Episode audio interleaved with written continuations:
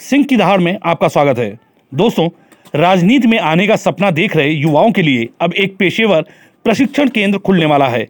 इस सियासत की पाठशाला में युवाओं को ईमानदार राजनीति के साथ चुनाव लड़ने, जीतने और जनता का दिल जीतने के सबक पढ़ाए जाएँगे। इंडियन स्कूल ऑफ़ डेमोक्रेसी के बैनर तले इस कोर्स की शुरुआत हो रही है। स्वतंत्रता दिवस से ट्रेनिंग प्रोग्राम शुरू हो जाएगा। दलगत राजनीति से अलग सियासत की इस पाठशाला में हर विचारधारा के लोगों को जगह मिलेगी। देश भर से 50 युवा उम्मीदवार चुने जाएँगे। इनकी नौ महीने की ट्रेनिंग होगी। अमेरिका के कोलंबिया और हार्वर्ड यूनिवर्सिटी से लोकनीति की पढ़ाई करके निकले एक्सपर्ट यहाँ ट्रेनिंग देंगे। लेक्चर देने के लिए अलग अलग पार्टियों के वरिष्ठ नेता भी बुलाए जाएँगे। इस नए स्कूल की शुरुआत प्रखर भारती और हिमाक्षी मेघानी नाम के दो युवा कर रहे हैं। हिमाक्षी हार्वर्ड और प्रखर कोलंबिया यूनिवर्सिटी से लोक लोकनीति में पोस्ट ग्रेजुएशन की डिग्री ले चुके हैं।